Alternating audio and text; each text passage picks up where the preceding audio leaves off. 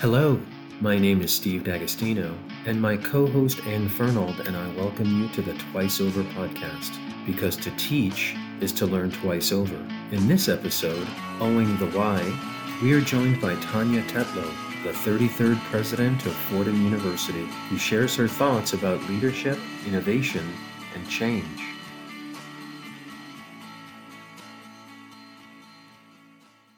Welcome, welcome to another episode of the Twice Over podcast. We often joke that this is a very special episode, but in fact, this is a very special episode of the Twice Over podcast.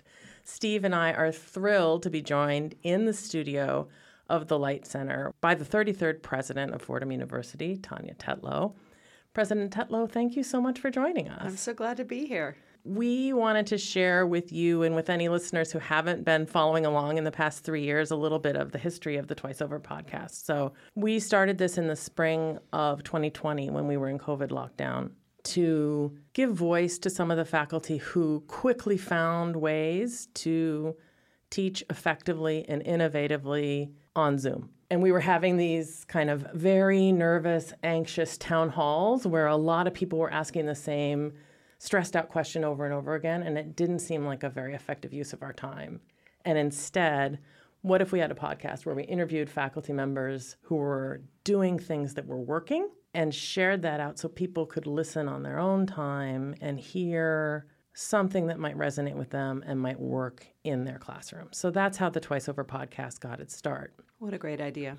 Although it began as a project to build community among the faculty, that work expanded to encompass people from facilities, students, a variety of constituencies of the university were represented to share their experiences during the pandemic and how they were really working behind the scenes to keep everything afloat during that period. Early on, we interviewed the Chief Diversity Officer, Jeff Ng, who's head of Counseling and Psychological Services, to talk about the special challenges and what counseling was doing to meet those challenges. So it's become a very holistic picture of the Fordham community. We're all starting to park a lot of these memories in denial in that yes. dark room where my own Katrina memories live. And I think we forget how heroic an effort it really was and how extraordinary people were.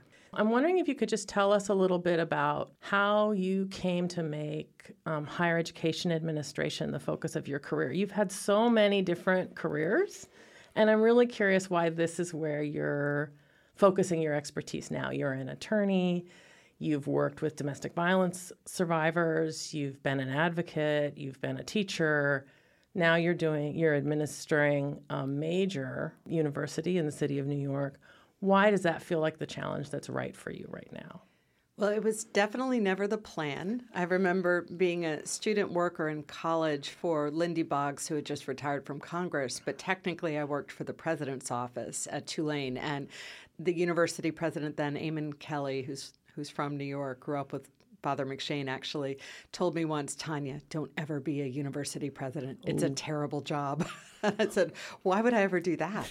Um, that was like a prophecy. Exactly. But I also had forgotten that there were a few women administrators at Tulane then, about five of them who had major posts, who created a training mentoring effort with young female undergrads to try to show us what it meant to be in higher ed administration. And we had readings and we would follow them. We got to actually shadow each of them in their jobs.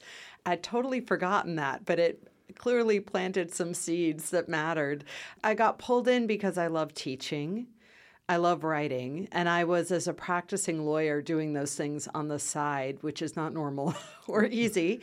I worried, though, whether academic life would be engaged enough with the world. That was always my worry because I care a lot about doing advocacy, of being out engaged with people. And this job came open at Tulane Law School that was a tenure track job running a law school clinic um, representing domestic violence survivors. And it just ticked every box right. that I could make myself actually write and think because it's hard to do that without someone really forcing you. And, and when you do that, you realize you have a lot of inchoate thoughts, but until you actually have to prove them, it really does a lot to hone your thinking about the world. But also to have real clients, to teach students real legal skills of how to practice law and to get to do policy work on an issue I cared enormously about. So that's what pulled me in. I love solving problems. I love thinking about systems. It's, some of that is the lawyer in me. And so I did some things along the way, but was asked by the president then to be his chief of staff, which was a great role of looking at the whole operation, thinking about the role of a president in the abstract before it had to be me, which Yes. was really helpful. Getting to understand how much universities can and do matter. So that's what hooked me in. And then you add the Jesuit part of it when Loyola came calling. It is just these seeds so deeply planted in me, as you guys know, since birth. That really did feel like a serious calling of, of what I was meant to be. Like all the Jesuits in my family secretly trained me for this since birth without ever telling me. It just felt really right. I think about the what you said about the seeds of that mentoring program that you were participating in and it seems to me and I'd love to hear how you explain this to yourself that it must be super important to you that you had that kind of 360 degree view of Tulane of one institution. Right. And how does that help you think about what it means to be president here at Fordham? It helps me understand how institutions that are big and unwieldy and protective of their core values, how they change, which is not an easy thing to do. So, really being part of the faculty and having the then president try to persuade me of things and how I reacted to it. And I remember those instincts a lot, right? When I'm on the opposite yes. end, right? It's like, I used to think, oh, I don't know about this and be very cynical about it too, of how you go about helping people understand the long term impetus of why universities have no choice but to change if we're going to survive and flourish without panicking people or making them feel like you're making up the crisis, right? Of how you help them understand that it, it's not that the threat is tomorrow the way it was with COVID, but it is five and 10 and 15 years from now. And so if we don't change now because it takes us so long, we're going to be in real trouble. But balancing that, that turning up the heat in appropriate ways without making people feel like you're exaggerating or that you've made them worry more than they should. Or that you're throwing out all their cherished traditions. Right, right. I think a lot about the Jesuit principle of indifference, where you hang on to what matters and you let go of your attachment to what doesn't matter. So telling the difference is hard, but that notion that if we carry all of our baggage with us constantly, if we decide that every single thing we do matters enormously, if we are never willing to adjust to the times, then we will fail. Having people navigate that, understanding that, that change is hard. Change Right. is loss. Even good change is hard. So I have learned to restrain myself a little bit because I love change. Um, but knowing that you don't do that lightly. And I'm also understanding, I had this metaphor that occurred to me that you know how when you're driving the car, you don't get as car sick as when you're a passenger in the car? Well, that's what change is like right? Oh, change really- is fun for me because I'm the one instigating it. But for everyone else, worried about what it will be or whether um, we won't value what matters most, it can be really scary. if you're trying to make a big institutional change, you need to talk about it so much gently lead people into that change for so long that by the time you finally make the change, they're like, finally. Right. You know, I've Enough been with this. enough Yeah. with this. I'm so tired of hearing about this big change. Well, and you owe them the why, right? And, I, and I've seen people who jump too quickly to, oh, this is such an obvious conclusion and I'm just going to issue the order. But people need to understand why you're asking it of them and to feel good and comfortable about that. That's been a theme of our work in response to the pandemic. The different ways of teaching online through Zoom, synchronously, asynchronously, struggling with the technology, trying to choose the appropriate tools, thinking about students who didn't have access to those tools or the internet. Right. But the core of our conversations with faculty was that, well, you're, you're really doing a lot of the same things. The context is different, but many of the methods, your goals remain the same. I am often terrified of technology, so I share that fear of just how daunting and annoying and hard it is to figure out systems that feel like they should be intuitive and are not. Um, so it took a lot of collective courage. And in some ways, that was exhausting. In other ways, it builds a muscle of, of really sort of refusing to turn away from things just because we're afraid of them, that we're willing to grapple with them. And, and I think there's something really important about the fact that we are in the business of teaching and yes. so to teach each other is so important. And that's the work that you've been doing with the people you've been interviewing is that if there's anyone who should understand how to spread information, how to help people understand, it's us. So how do we model our own pedagogy with each other? Yeah, I mean, I would take calls and emails and Zooms with faculty who are this deep expertise and decades of experience and were so almost in despair that they could not communicate this to their students remotely. Right. And I think really we try to operate from a place of empathy. Yes. Right. It's not judgment, right? No, I no, mean, no. We all feel right, this way. You're running next to a moving train. Right. The minute you slow down, you're behind, and it happens to all of us. How do you reassure people that you're still valuable, that we need you in this in this new reality we're attempting to build? We can't do it without you. We need that expertise. I think you say that over and over again, but it's also that faculty understood that when they had this moment of being separated from students at the moment the students needed us most. The students were going through incredible pain and disruption and isolation at a moment which in their development came at a, a really tough time, right? Yes. It's one thing for us to lose a couple years of our middle age and to you know I, I, don't mean to make light of what we went through because it was profound as well but for them at this moment when they're trying to navigate relationships and human engagement and encounters they're already behind the eight ball because of technology and social media and how much stranger their childhoods have been compared to ours.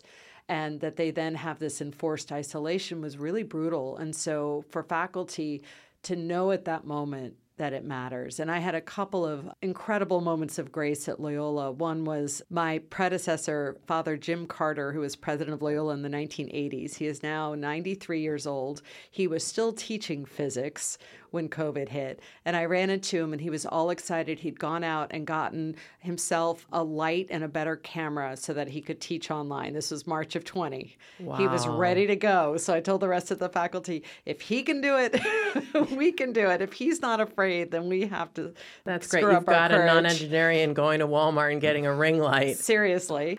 I wonder now, as we're starting to see research coming out about learning loss in the past two years, what people have suffered, and we're seeing it anecdotally here at Fordham. What is it the university's responsibility for thinking about how to educate people in light of the learning loss that students who are coming through are going to suffer? We're going to be seeing an experiment for the next 18 years. You know, what turns out to be the two years you missed that mm-hmm. are the most catastrophic. Yeah, and and if it hit you when you were four, that may actually be a far greater ticking time bomb than what we're seeing now.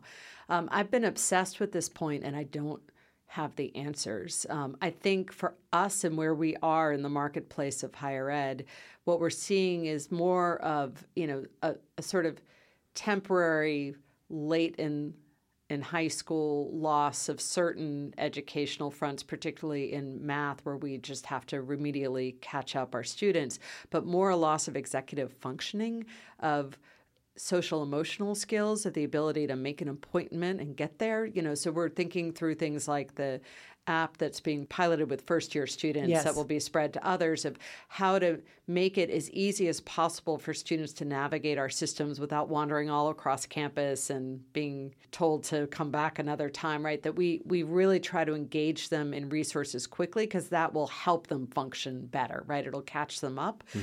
But across higher ed, this is hitting the community colleges in a brutal way. And it's hitting the percentage of Americans going to college in a dramatic downturn that's like the GI Bill in reverse. Yeah. And so I'm literally writing right now an attempted op ed on raising the red flag and reminding people of how crucial this is if you need it in the language of self interest, to our global economic competitiveness, to our national security preparedness, right? This should be our Sputnik moment where we wake up that other countries will pull ahead of us. But more to the point for me is it's wiped out decades of closing the, the educational opportunity gap. Yes. When we look at math and reading scores by race and economic background, they have gone backwards 20, 30 years. And so that is just devastating in so many ways. So I think we have to do our best in higher ed to make up for that, but it's coming at a moment when the Supreme Court may ban us from thinking about race. And so, just to add insult to injury, it's going to be really tricky. I have this idea that I want to write in the op ed and see if I can get any traction that, that this might be the moment for a national service corps that is sent to do high dose tutoring in schools that that could be our kind of emergency reaction is to take young people and maybe make that what gets them serious college loan forgiveness if they're willing to do this that we have a cohort experience for them which would help us at a moment of increasing chasms in society of people having this common experience that would help them but that we take as an emergency the need to go tutor third graders. Well and that positive cohort experience of community is what adolescents missed. Yes. Right? I love that idea because it's a win win, right? The third graders would get up to reading level, but the 20 year olds or the 22 year olds would have the experience of not just making friends, but navigating friendship. Yes. And doing something important and full of purpose and doing it with people who come from very different backgrounds than you. You know, in the way that the military yes. does an mm. extraordinary job of creating community and engaging with difference that we could have that service component. Anne and I have been thinking about innovation. We noticed in a few of your talks that you've mentioned this. Um, and we've been struggling to determine like what's the difference between innovation and creativity. What does innovation mean? You use the word change. So I know all of these words are really similar, but how does innovation, as we sit here in this light center with all of this technology, how does that figure into what you're thinking about when you think about how the university could be different? It's a mix of the great big idea, the direction in which we all head, but also lots of little ones. And that's part of what I wanted to activate across campus is the kind of innovation that leads people to solve a problem in a different way, to think about the world a little bit differently. And so creativity very much helps in that.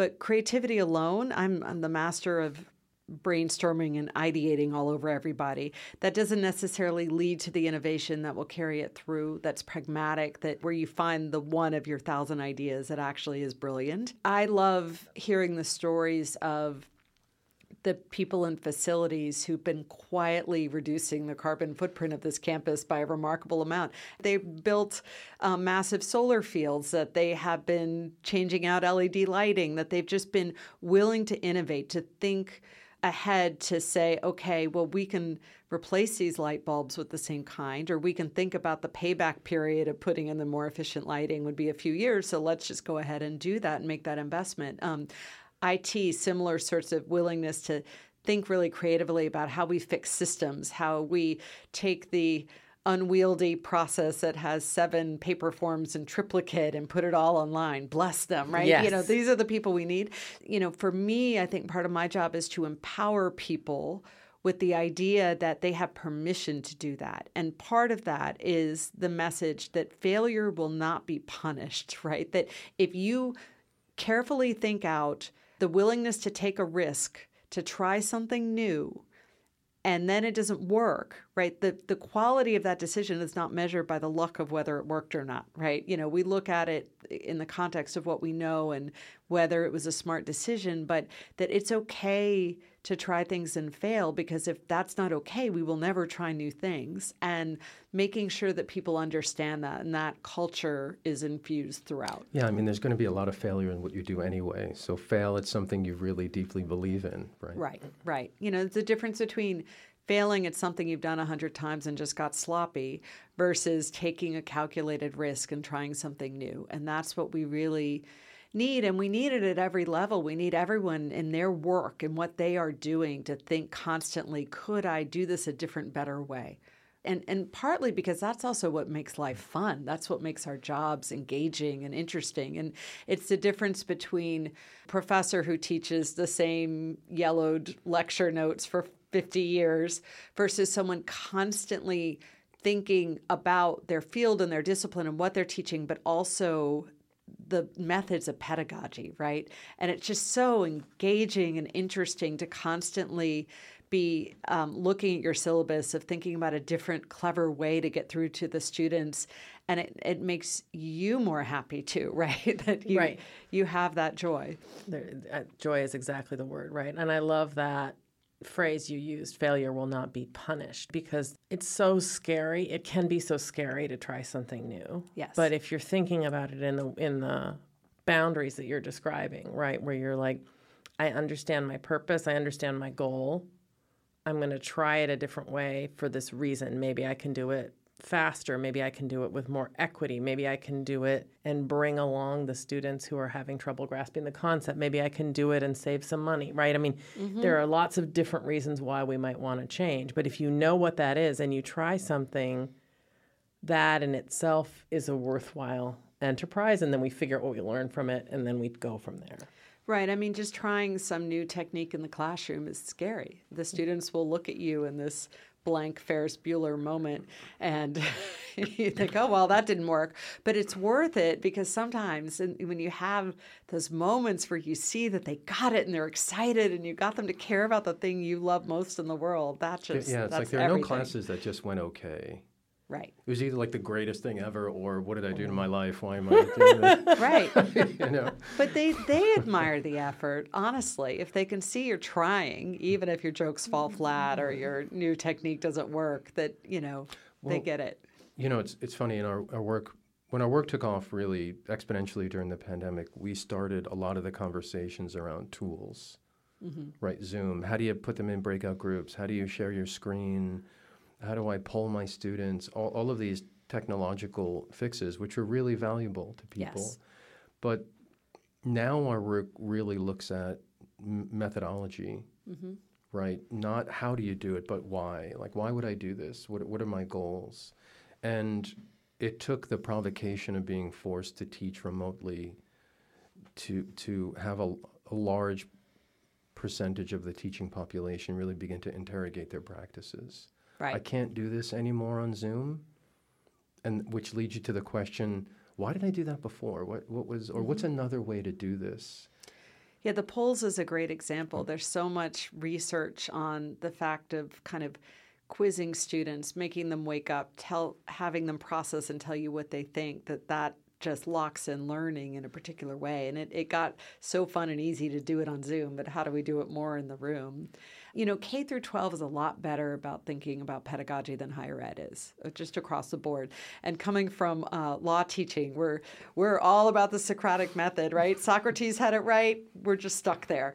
It is embarrassing, I think, sometimes to think about how little we try to ask ourselves the question of whether what we're doing works, right? It's like we want to throw our students on a bell curve and see where they land, and that's on them. And it's a way to differentiate, as if they they can't figure out how to deal with passive listening as a method of learning, that's their problem. But that's not who we're trying to be. And if the goal is honestly to get every student on board, I had another great moment at Loyola where an, a professor who was a longtime producer of 60 Minutes, and he went back to New Orleans to try to retire, but the Loyola journalism program sucked him into teaching adjunct. And he said he was bragging to his colleagues on the faculty about his brightest students, and they said, "But how are your worst students doing? Because that's how we measure you around here." kind of a light bulb moment right It is a light bulb moment, and it was very true of the faculty of Loyola in ways that just blew me away. Is they wanted to lose no one, and and that was the goal. Is how do you get everybody on board and across the finish line, and to treat that as such a glorious thing to have the privilege to get to do. So one of the things we've been talking about when we talk about innovation has is exactly related to this, right? Is that how do we get people to think about innovation as being the innovation is our most important priority is making sure that the student who feels the least belonging on campus comes to feel like Fordham is my home.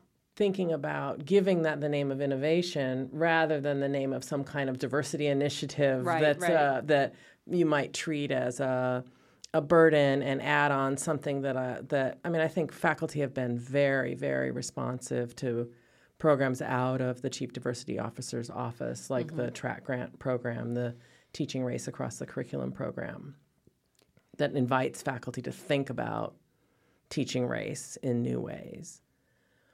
But how do we make people think about innovation as importantly including racial minorities, underrepresented people, including students who may have the least educational access, the least preparation? Part of it is just asking those questions, is stopping in the drumbeat of our day to day work and faculty meetings and endless committee meetings to ask important questions and, and not just go through a checklist. And so, right now, as the undergraduate faculty are thinking through the core curriculum, that's a moment to really say, what are the outcomes we're trying to produce? What are the core values and skills and disciplines that we want our students to know? And not just assume that that which we did 75 years ago is necessarily still right. Not for the sake of change, because it might still be right, right? There's something really profound about the core skills that we've always taught that matter. But to ask the what are we doing and why questions, and to have that be a bigger part of our lives is that we really sort of challenge ourselves in that way. And universities are good and bad at that, right? We tend to resist change because we don't want to have outside influence, outside interference. We want to hang on to our core values. And so for a thousand years, we've been very good at resisting change. But when that comes at a cost of really thinking about who we're trying to be and whether we're achieving it, and asking those questions constantly, not every couple of decades, right? So I do think um, part of my challenge on the academic side of the house will be without knowing the answers, right? Because this is not my world of expertise in any particular discipline, but are we thinking about major requirements? and how often, right? I think at its best, and some fields are better at this than others, business education, which I have the least experience with, but they're pretty good at thinking about the quality of their pedagogy, of understanding that team based learning is really important and finding ways to do it, of trying to make sure that what they're teaching matters and thinking about that every year, not just every 10 years, that we all do that. And, and we do it in all of our worlds in the university. You said something that, that really struck me during the new faculty orientation when you were talking about the hoped for changes in increasing the diversity of the student population. Mm-hmm. And you said your argument would be what we did for your families, we want to do for these families. That theme is emblematic of what you're saying, mm-hmm. right? That the, the core mission remains the same. Yes. Right? These are still our values. And and it's that, right? I think part of how you push for changes to remind people of the core value. We're not changing for its own sake. That's anathema. We are trying to focus on what we care about and not get distracted by that, which is kind of a constant battle because we all get distracted by that. A lot of times the distractions seem like they are the source of fulfillment and they're not. What fulfills us is why we came here in the first place and the glory of what we get to do. And so, if we focus on that, the other things we try to work on, do our best, make them matter, but that we don't lose sight of, of why we're here in the first place. Because nothing else will really pull at people's souls and hearts and, and make them understand that what we do here really, really does matter to the world. You mentioned something about legal education. and I want to draw you back there for a second. I'm just curious if you've seen. I was so surprised and kind of amused that my nephew, who's a 1L at Seattle U, has is taking exactly the same courses that my father took as a 1L 60 years ago. Yes. So, what are innovations in legal education? Yeah. And then, yeah, so let's just start there. What are you seeing? Because because right. we were giggling at the continuity, right? I mean, the Socratic method, it's always worked, right? Why mess with it? Is that still where we are at Fordham or uh, you know, I, I honestly haven't dug in enough at the law school to know or speak to that, but it, the ABA which accredits law schools right. is a force pushing for change in this regard. So they now, much more than they used to, really want to see that you're doing something better than talking at 90 students in a classroom and cold calling on them once in a while.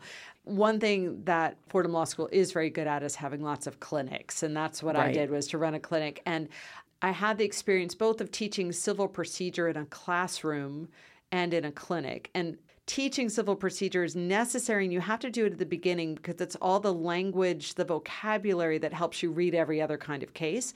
But it's like lecturing to someone on how to play the violin without ever letting them play it. It's really painfully hard because it's not that interesting in the abstract, right? It's like, here are the rules of Monopoly. oh, dear. I will read them to you. So, but in the clinic, when literally people's lives were on the line, if you could figure out which motion to file, boy, did my students learn procedure and understand how much it mattered and to realize how much of an advantage it was to be able to really know the rules of the game, right? Like for the people in your meetings who understand parliamentary procedure. Oh, yes. gold, right? And so experiential learning is the way to go in every field. The hard part is it's just very expensive. So I would teach 12 students in the clinic for an entire year. Hmm. And that was my full time job or I could teach 100 students in a classroom and, and do multiples of those every year. And so that's what's really hard at a moment when law school education's you know more expensive when there's more competition on financial aid for students, right? It's just it's coming at a hard moment. But I still found ways in a big class of 90 students to be creative. Mm. I really did find ways to to build an experiential learning and I loved the experiment of that. So I think what you're saying is sometimes innovations can be inefficient. The trick is finding ways that we can afford, and by that I mean that our students can afford, right? So when we do this work of figuring out the excellence our students deserve at a cost they can actually afford, which for us is driven less by the actual tuition advertised price than what we in fact charge them right after significant financial aid. That's what is tricky because clearly we could throw 10 more faculty and have every class be five students, and that might be pedagogically better. But that's not something the students can afford, right? So, how do we get creative within that? And I loved having a big class of 50 students and finding ways to break them into small groups or to have them compete or to have them sometimes mark each other's work and learn from that in ways that I couldn't do as constantly with an enormous class. Like all of those creative ways I found really fun. And I do think they mattered. Legal education is and the law is such fascinating forum for thinking about innovation and tradition, right? Yes. Because in your work as a lawyer, you had to think about using precedent to make arguments about racial and sexual discrimination that weren't imagined by the people who wrote those laws. So you're always thinking about, well, we can apply this law mm-hmm. in this way to protect women that maybe wasn't conceived of in the legislature that wrote the law. Yeah, no, so how right. do you think about that? Well, yeah, legal reasoning is a great method of incremental change, right? Yes. Because what tends to not work is to just say we're going to throw out everything we've known and start over, right? Unless the legislature passes a new law, that argument's not available to you. So it really is about building on, weaving into what exists now, the new thing that we're trying to get at. How do you think about innovation in the Jesuit context, right? Jesuit education is all about innovation, but it's also a very traditional way of educating. I think the Jesuits represent innovation in so many ways, just in their ability to build institutions. In the 1600s, they were at three a year, right, of throwing up colleges and universities. It's a pretty stunning rate. It is stunning. It would be stunning now, much less then. And so by the 1700s, they had more than 700 universities on five continents. Wrap your mind around that. And they did it without having any access to vast wealth, right? They did it by just being clever and willing to take risks, right? A lot of our schools sort of hang on by a thread, but we keep going year after year after year. And there's something really humbling about being at these gatherings that happen every few years of all the international schools where we at Fordham think we have problems. And then you talk to people, you know, in India where the government's just starting to take part of their land, or in Nicaragua where the army shows up sometimes with weapons. And you realize with humility um, of how easy we have it and how much just incredible courage and scrappiness and ingenuity it takes to run these institutions. And so part of our job here is to hang on to that, which is our kind of corporate culture, to put it in business terms, of, of really being willing to be clever and creative and to take risks in that way the Jesuits have always done and that has worked for them. And not because it's easy or it's some story of doing some startup tech company, but because of that holding on to mission and being really kind of clever about the rest. That's what works how do we make the argument in a culture that really is privileging, you know, technology and business and the corporate world as the as the best path for for a young person to give them a sense of stability in their future? As precarity in society increases people seem to be less likely to be interested in pursuing degrees in the humanities on the undergraduate side, it's a really easy argument to make because employers tell us loud and clear that what is hardest for them to teach on the job are not technical skills. It is how to communicate, how to have emotional intelligence, which requires sort of the empathy built by reading a novel where you put yourself in someone else's shoes or you look at art or theater and engage with humanity writ large, of the cultural competence it takes to function in a global economy. So we have all those self interested arguments to make about how much. Um, easier it is to teach those skills in the context of humanities than in more technical applied sorts of courses we have the broader brush need to train citizens, right? At this moment where we have all of these increasing threats to democracy, the fact that we don't know our history, that we don't know how our government is constructed, that we haven't thought writ large about how humanity organizes itself and, and across different nations and different contexts and different comparisons um, is really killing us right now, that we don't have that deeply rooted base in human knowledge and understanding. So, all of those things, it's hard because we hang on to the core teachings of Jesuit institutions, which you just asked about, you know, that have been around for almost 500 years. It is also true that our schools, because they've been so interested in opportunity and throwing the doors open more widely, have educated students for whom getting here is such a stretch where their families have handed over their life savings, where they've taken on debt. So we have to be very careful about sort of rolling our eyes at the questions about return on investment and will I be employed at the end of this? Because it's one thing to say that to a rich kid with like, you know, hang in there, it'll be fine, this is good for you, versus a poor kid who's gambled everything on this experience. It it is worth making the argument of why this will be not harmful, but in fact helpful to your ability to get a job and support yourself and pay back these loans and to launch into the middle class. And so we, we walk a fine line there of, of sort of saying, oh, we know what's best for you versus, I think, really making the arguments that are readily available of why it matters. So the Supreme yeah. Court's hearing a case on affirmative action in higher education this session. You've spoken about this, and I'm wondering if you could share a little bit about how you're thinking about how you hope the decision comes down, what you anticipate, and what Fordham's response will be. Well, I'm I'm not very hopeful at this moment, but we'll see. I do think there are two of the justices recently confirmed who were asking some tougher questions during the hearing. So who knows? There may be some middle ground yet available, but the worry is is that in all of the ways that we try to evaluate students and all of the ways that we understand that it's not possible to line students up sequentially in how much they deserve to be here in some objective sense right? And and the fact that during covid so many of us went test optional because we finally universally acknowledged that the testing was problematic, that it measured how much private tutoring you had to take the test more than it really measured your objective ability. And we know that from our own retention data, where grades in high school matter more than those tests.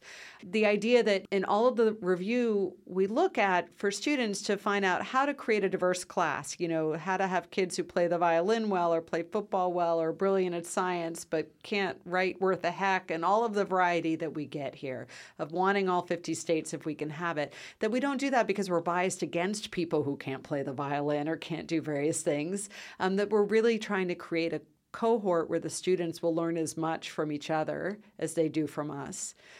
A, that that's really important. And B, that when we constantly ask students, What have you overcome in life? as the prime question that they all write about in their essays, we do that because that grit, that determination is really important to us and as a predictor of how well someone will do and what they may achieve in life and what we're trying to encourage. And the notion that of all the obstacles that we could be asking about, you know, family trauma or growing up poor or growing up on a farm or in isolation or any of those things, that the one thing that we're not allowed to consider is overcoming racism which we can quantifiably prove still has a huge impact on people's opportunities in life, that that's the one thing we're not allowed to consider, I just find absurd. And an incredible intrusion into our own academic freedom and admissions and our own religious freedom. At, at uh, Catholic schools filed an amicus brief to the court making that argument. The military academies are really worried about this because they need to find talent, right? And to understand that talent is often demonstrated by what you've overcome to be there. The business community, a lot of corporations filed amicus briefs saying, you know, we need to find talent, and you're about to put up massive blockers to that talent. So, and we know from hiring that you don't, there's no objective measure of whether someone deserves a job more than someone else.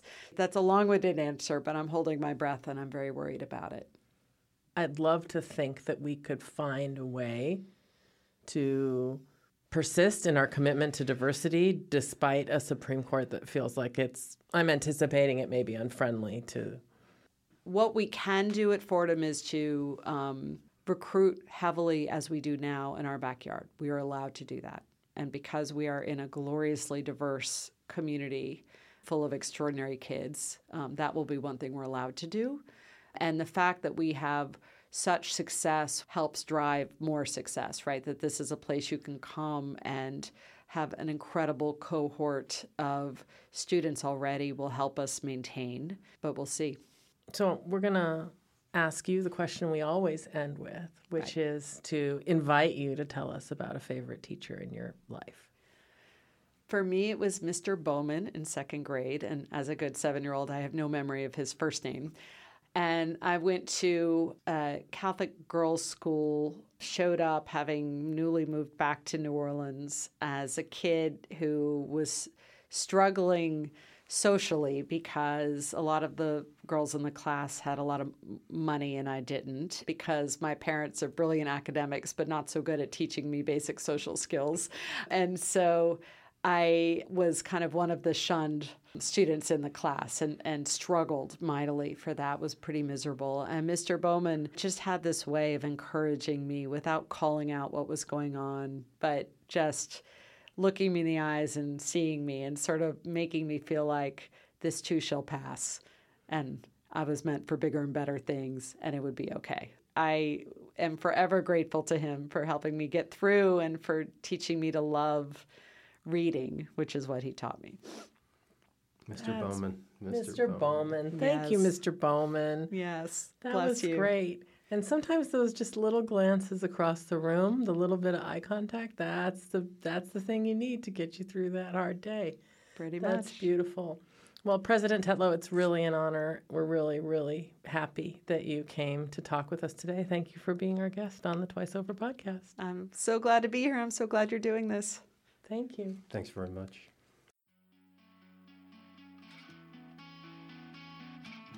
Twice Over is now available on Apple Podcasts, SoundCloud, Stitcher, and Spotify, with new episodes appearing each week. For host and guest bios and show notes, please visit our website, twiceoverpodcast.com. You can follow us on Twitter at twiceover1 or email us at twiceoverpodcast at gmail.com. Thanks so much for listening.